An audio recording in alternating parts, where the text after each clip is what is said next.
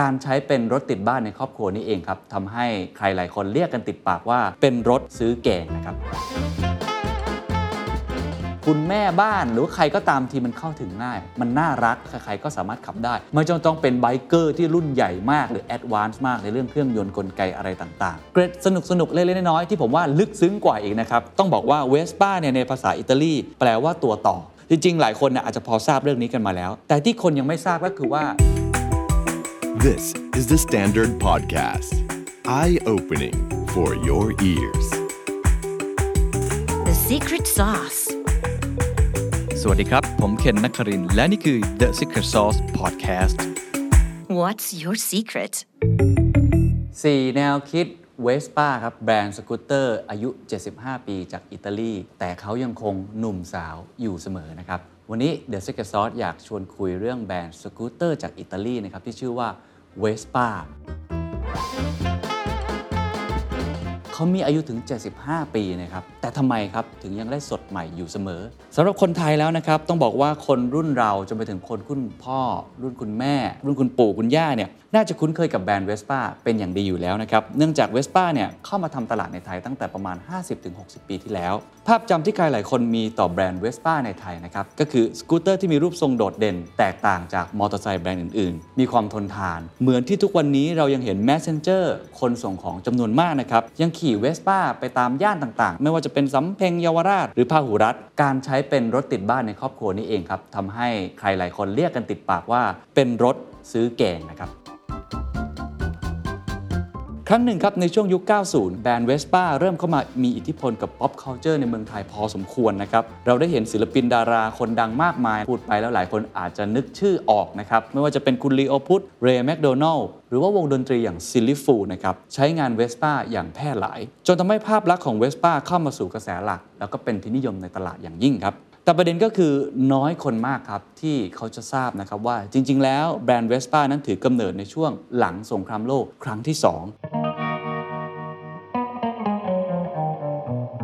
และยังมีส่วนสำคัญเป็นอย่างมาก ในการช่วยพลิกฟื้นฟูเศรษฐกิจของประเทศ ในวันที่กำลังบอบช้ำจากสงคราม โดยก่อนหน้านั้นครับเขาเคยผลิตรถจักรเครื่องบิน และเคยมีความคิดด้วยนะครับที่จะผลิตหม้อหรือกระทะด้วยซ้ำไป คำถามก็คือภายใต้รูปโฉมสกูตเตอร์ที่เป็น iconic สุดๆ แบบนี้ คลาสสิกแบบนี้อะไรครับ คือเบื้องหลังความสำเร็จที่ทำให้แบรนด์เวสป้านั้นกลายเป็น brand love หรือว่ากลายเป็นแบรนด์ที่มีคนรักของผู้คนทั่วโลก และก็ยังฝังอยู่ในวัฒนธรรมป๊อปหรือว่า pop culture หรือว่าอยู่ในกลุ่มผู้คน community ที่เหนียวแน่นมาก มาตลอด 75 ปี แล้วก็ยังดูหนุ่มสาวอยู่ด้วยนะครับ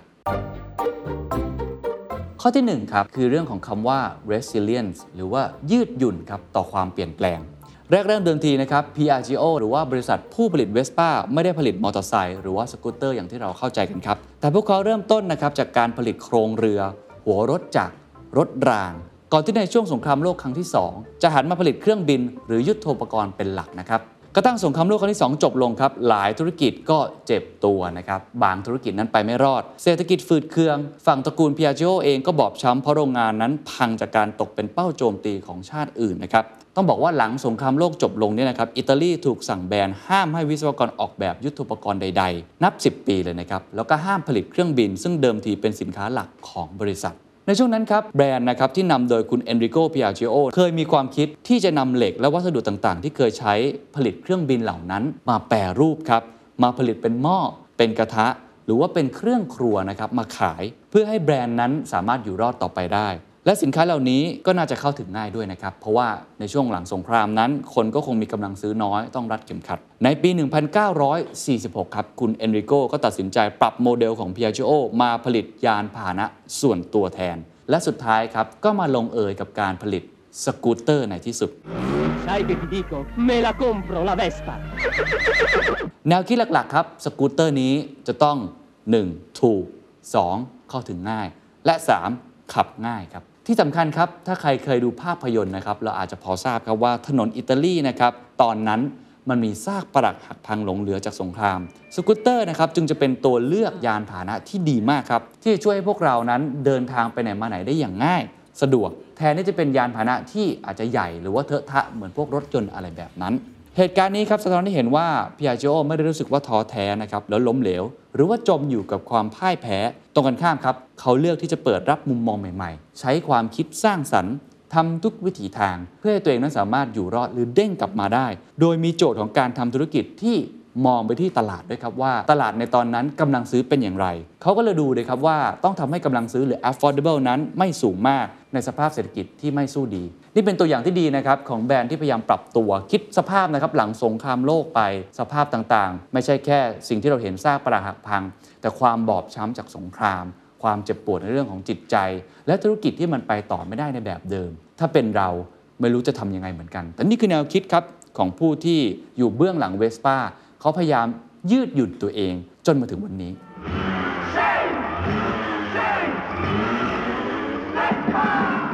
ข้อที่ 2 ครับ customer centric ครับเขาเอาผู้บริโภคเป็นศูนย์กลางนะครับ เนื่องจากตอนที่เขาพัฒนาสกูตเตอร์ขึ้นนะครับโจทย์หลักของ p i a g o ก็คือทำให้ราคานั้นเข้าถึงง่าย ตัววิศวกรอย่างคุณ Corradino di Asino ครับ ที่เป็นผู้ออกแบบ Vespa นะครับ ไม่ได้ชอบมอเตอร์ไซค์ขนาดนั้นครับ ตอนที่ออกแบบเนี่ยคุณ D'Ascanio จึงพัฒนา Vespa ครับด้วยชุดความคิดเริ่มต้นแบบนี้ครับว่า จะทำอย่างไรให้คนทั่ว ๆ ไปเนี่ยใช้งานมันได้ โดยที่ไม่จำเป็นครับที่จะต้องยึดติดกับข้อจำกัดเดิมๆของมอเตอร์ไซค์ในเวลานั้น แล้วก็พยายามครับที่จะเรียกได้ว่าพังทลาย pain point ของตัวเอง คือเอา pain point ของตัวเองด้วย ซึ่งตัวเขาเองก็เหมือนเป็นผู้บริโภคด้วย ก็เลยพัฒนาโดย ชุดความคิดตั้งต้นที่ว่าอาจจะไม่ได้ยกระดับนะครับให้มอเตอร์ไซค์นั้นเป็นประสิทธิภาพที่สูงที่สุด คือไม่ได้เอาตัวแอดวานที่สุด โชว์เพียวที่สุด แต่ว่ามองในเรื่องนี้ครับคือความเป็นมิตรที่สุด และนี่คือหัวใจสำคัญนะครับทำยังไงให้ยานพาหนะที่เขากำลังจะผลิตจะออกแบบมานั้น มีความเป็นมิตรที่สุด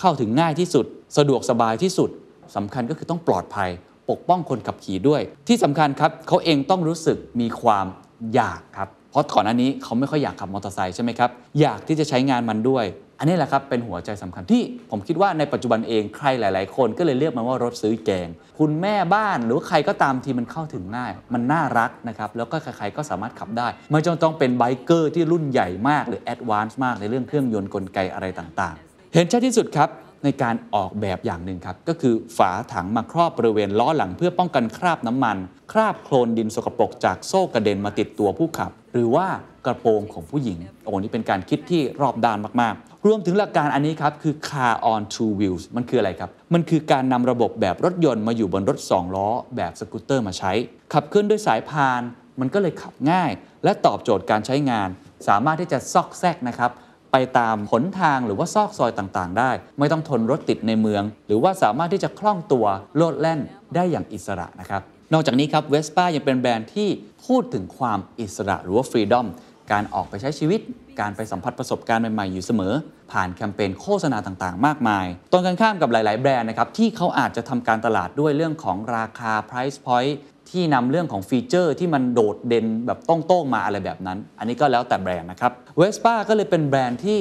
มันรวมคน คือต้องบอกว่าตอนนี้มันไม่ใช่แค่แบรนด์สกูตเตอร์อย่างเดียวแล้ว แต่มันเป็นเหมือน community แล้วที่สำคัญที่สุดมันเป็นแบรนด์ที่มีปรัชญา คือมันมีเรื่องของ sentiment engagement กับคนที่มีแนวคิดแบบนี้คล้าย ๆ กัน เป็น philosophy แบบคนที่ชอบอิสระ รักอิสระ เป็นตัวแทนของความอิสระ ตั้งแต่ยุคนั้นมาจนถึงยุคนี้เลยนะครับ ไม่ว่าจะอยู่ประเทศไหนก็ตาม ข้อที่ 3 ครับ ข้อนี้เป็นข้อที่ผมชอบมากและหลายคนอาจจะไม่ทราบครับ inclusive ครับ มองผู้บริโภคทุกคนเท่าเทียมกัน inclusive จริง ๆ เป็นคำที่ต้องบอกว่ามันมีมานาน แต่ว่าค่านิยมแบบนี้เนี่ยมันเพิ่งมาเกิดกระแสในยุคหลังๆนะครับจากคนรุ่นหลังเอง หรือว่าจากค่านิยมต่างๆ ต่อโลกใบนี้ที่มีต่อแบรนด์ด้วย แต่ว่าเวสป้านั้นค่อนข้างจะล้ำสมัยครับ คือเขามองเรื่องนี้มาสักพักหนึ่งแล้ว ต้องบอกว่าเป็นแบรนด์ที่อ่านขาดนะครับในเรื่องของความเท่าเทียมของผู้บริโภคมาตั้งแต่อดีต เนื่องจากเขาตั้งเป้านะครับที่จะ affordable ถูกไหมฮะ คือเป็นยานพาหนะที่คล่องตัวใช้งานง่าย ไม่สลับซับซ้อน เป้าหมายของเขาเลยอาจจะต่างและค่อนข้างชัดมาก ก็คือผู้หญิงครับ เป็นลูกค้าของเขาด้วย ปกติภาพจำของเราคนขับมอเตอร์ไซค์คันใหญ่ๆ มักจะเป็นผู้ชาย อันนี้เขามองผู้หญิงเป็นกลุ่มลูกค้าหลักด้วย เรียกง่าย ๆ ก็คือเขาไม่เคยจะมีเส้นแบ่งใด ๆ เลยบ o u เ d อรี่ของมันมันกว้างมาก แล้วก็พร่าเรือนมาก ไม่จำเป็นว่าจะต้องเป็นเพศไหนนะครับทำให้เวสป้านั้นกลายเป็นยานพาหนะคู่ใจผู้ใช้งานผู้หญิงนะครับมาตั้งแต่อดีต โดยยุคหนึ่งครับยังมีการที่จะใช้แคมเปญนี้เลยครับชื่อว่า Vespa is Woman นะฮะ เพื่อทำให้เห็นนะครับว่าพวกเขาให้ความสำคัญกับคนขับที่เป็นผู้หญิงมากๆ แล้วก็เชื่อนะครับในเรื่องของ freedom ซึ่งเมื่อกี้เราบอกไปแล้วว่า freedom คือการโลดแล่นมีอิสระ แต่ว่า freedom มันก็ยังตีความอีกความหมายหนึ่งได้ ก็คือคำว่าเสรีภาพนะครับที่ใครๆก็สามารถใช้ชีวิตแบบของตัวเองได้ ไม่ได้บอกว่าผู้หญิงจะต้องอยู่บ้านแล้วก็เลี้ยงลูกเสมอไป เกร็ดสนุกสนุกๆเล็กๆน้อยๆที่ผมว่าลึกซึ้งกว่าอีกนะครับ ต้องบอกว่าเวสป้าเนี่ยในภาษาอิตาลีแปลว่าตัวต่อ จริงๆ หลายคนนะอาจจะพอทราบเรื่องนี้กันมาแล้ว แต่ที่คนยังไม่ทราบก็คือว่าในไวยากรณ์หรือ grammar ของภาษาอิตาเลียนเนี่ยนะฮะเขาจะมีการแบ่งเพศของคำต่างๆ เป็น 2 เพศ เช่น masculine เพศชาย หรือว่า feminile คือเพศหญิง เหมือนกับในภาษาฝรั่งเศส ถ้าเราเห็นคำศัพท์นี้เราจะรู้เลยว่ามันเป็นเพศหญิง หรือเป็นเพศชาย อันนี้ในภาษาไทยอาจจะไม่ได้มี ซึ่งคำว่าเวสป้านะครับมันเป็นคำที่มีเพศเป็นเพศหญิงนั่นเองนะครับดังนั้นเวลาเรียกนะครับเวลาเขาเรียกแบรนด์เวสป้าเนี่ยบางทีเขาจะไม่ได้เรียกคำว่า he หรือว่า it นะครับแต่เขาจะแทนด้วยคำว่า she ไปเลย ผมถึงบอกตอนต้นนะครับว่าแบรนด์แบรนด์นี้ 75 ปี แต่ว่าในปัจจุบัน ยังคงมีความเป็นหนุ่มเป็นสาวอยู่ จริง ๆ อยากจะเน้นคำว่าสาวด้วยนะครับ เพราะว่าเป็นแบรนด์ที่ค่อนข้างจะมีความหลากหลายทางเพศมากๆ เขาเน้นความที่พร่าเรือนในเรื่องของเพศ เปิดรับทุกเพศทุกวัยนะครับ และข้อสุดท้ายครับ ข้อนี้หลายคนก็มองตรงกันนะครับว่า design is never done นะครับการออกแบบถึงแม้ว่าจะดีอยู่แล้ว ถึงแม้ว่าจะเข้าถึงง่ายอยู่แล้ว แต่ต้องพัฒนาและปรับปรุงตลอดเวลาตามกาลเวลา เหมือนที่ตอนนั้นแรกเราบอกนะครับ เปิดตัวมาเขาก็มีการปรับดีไซน์ไปเรื่อยๆ ตาม feedback ของคนขับ ผู้ใช้งานจริง เวลามีความไม่สะดวกเล็กๆ น้อยๆในบางจุดเขาก็ปรับแก้ไขไปเรื่อยๆ ส่วนตัวดีไซน์รถที่เปลี่ยนแปลงน้อยนั้นเนื่องจาก Piaggio นะครับมองว่า Vespa คือผลผลิตจากการออกแบบที่เป็นเอกลักษณ์ของอิตาลีมาตั้งแต่อดีต เรียกได้ว่าเป็น perfect form เป็นฟอร์มที่มันสมบูรณ์แบบมาก พัฒนามาถึงขั้นสูงสุดแล้ว รูปทรงก็เลยไม่ได้ถูกปรับเปลี่ยนมากนัก แต่เขาปรับสิ่งที่เรียกว่ารูปลักษณ์มากกว่า ให้มันทันสมัย แล้วก็สมรรถนะให้ดีมากขึ้นกว่าเดิม เรียกได้ว่าบางอย่างดีอยู่แล้ว เก็บมันไว้ เพราะนี่คือสุดยอดอยู่แล้ว แล้วข้อดีของมันก็คือความคลาสสิกนั่นเองนะครับ มันจะมีความคลาสสิกอยู่ในตัว ในขณะเดียวกันครับเขาก็ปรับสมรรถนะปรับอะไรบางอย่าง อาจจะเรียกว่าเป็นปรับสิ่งที่มันเข้ากับยุคสมัย ยกตัวอย่างเช่นนะครับไม่นานมานี้ก็เพิ่งปรับจอให้เป็นจอสีดิจิตอล TFT นะครับที่มีมาตั้งแต่ปี 2019 แล้วก็พัฒนาตัวสกูตเตอร์ รุ่นพลังงานไฟฟ้า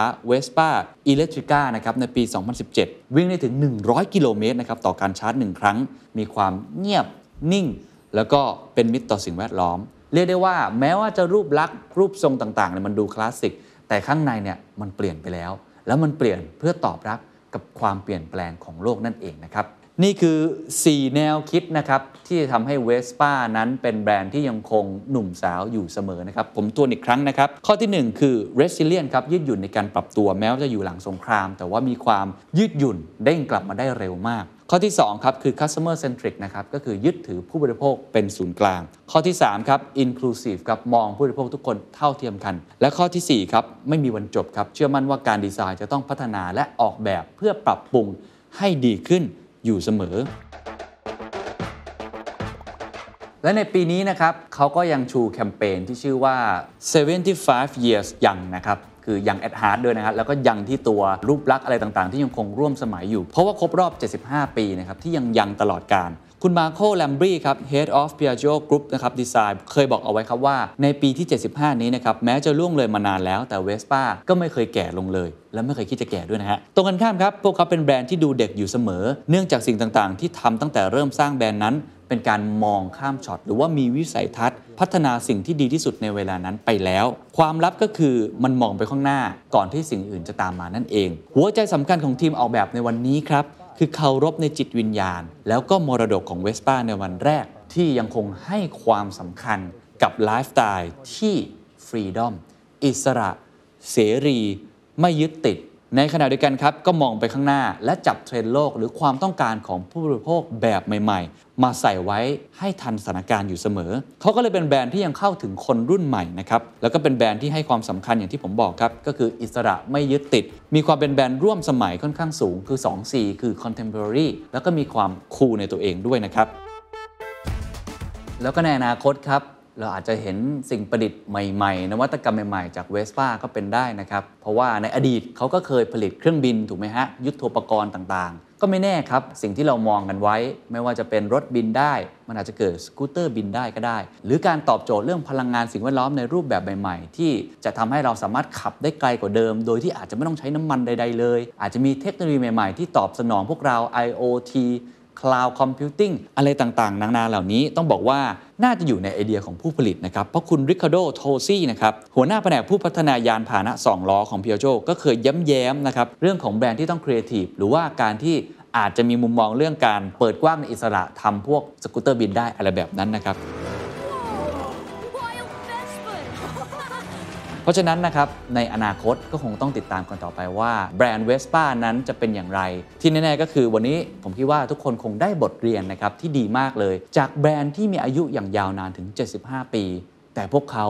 ไม่เคยแก่ และไม่เคยคิดด้วยครับ ที่จะแก่ลง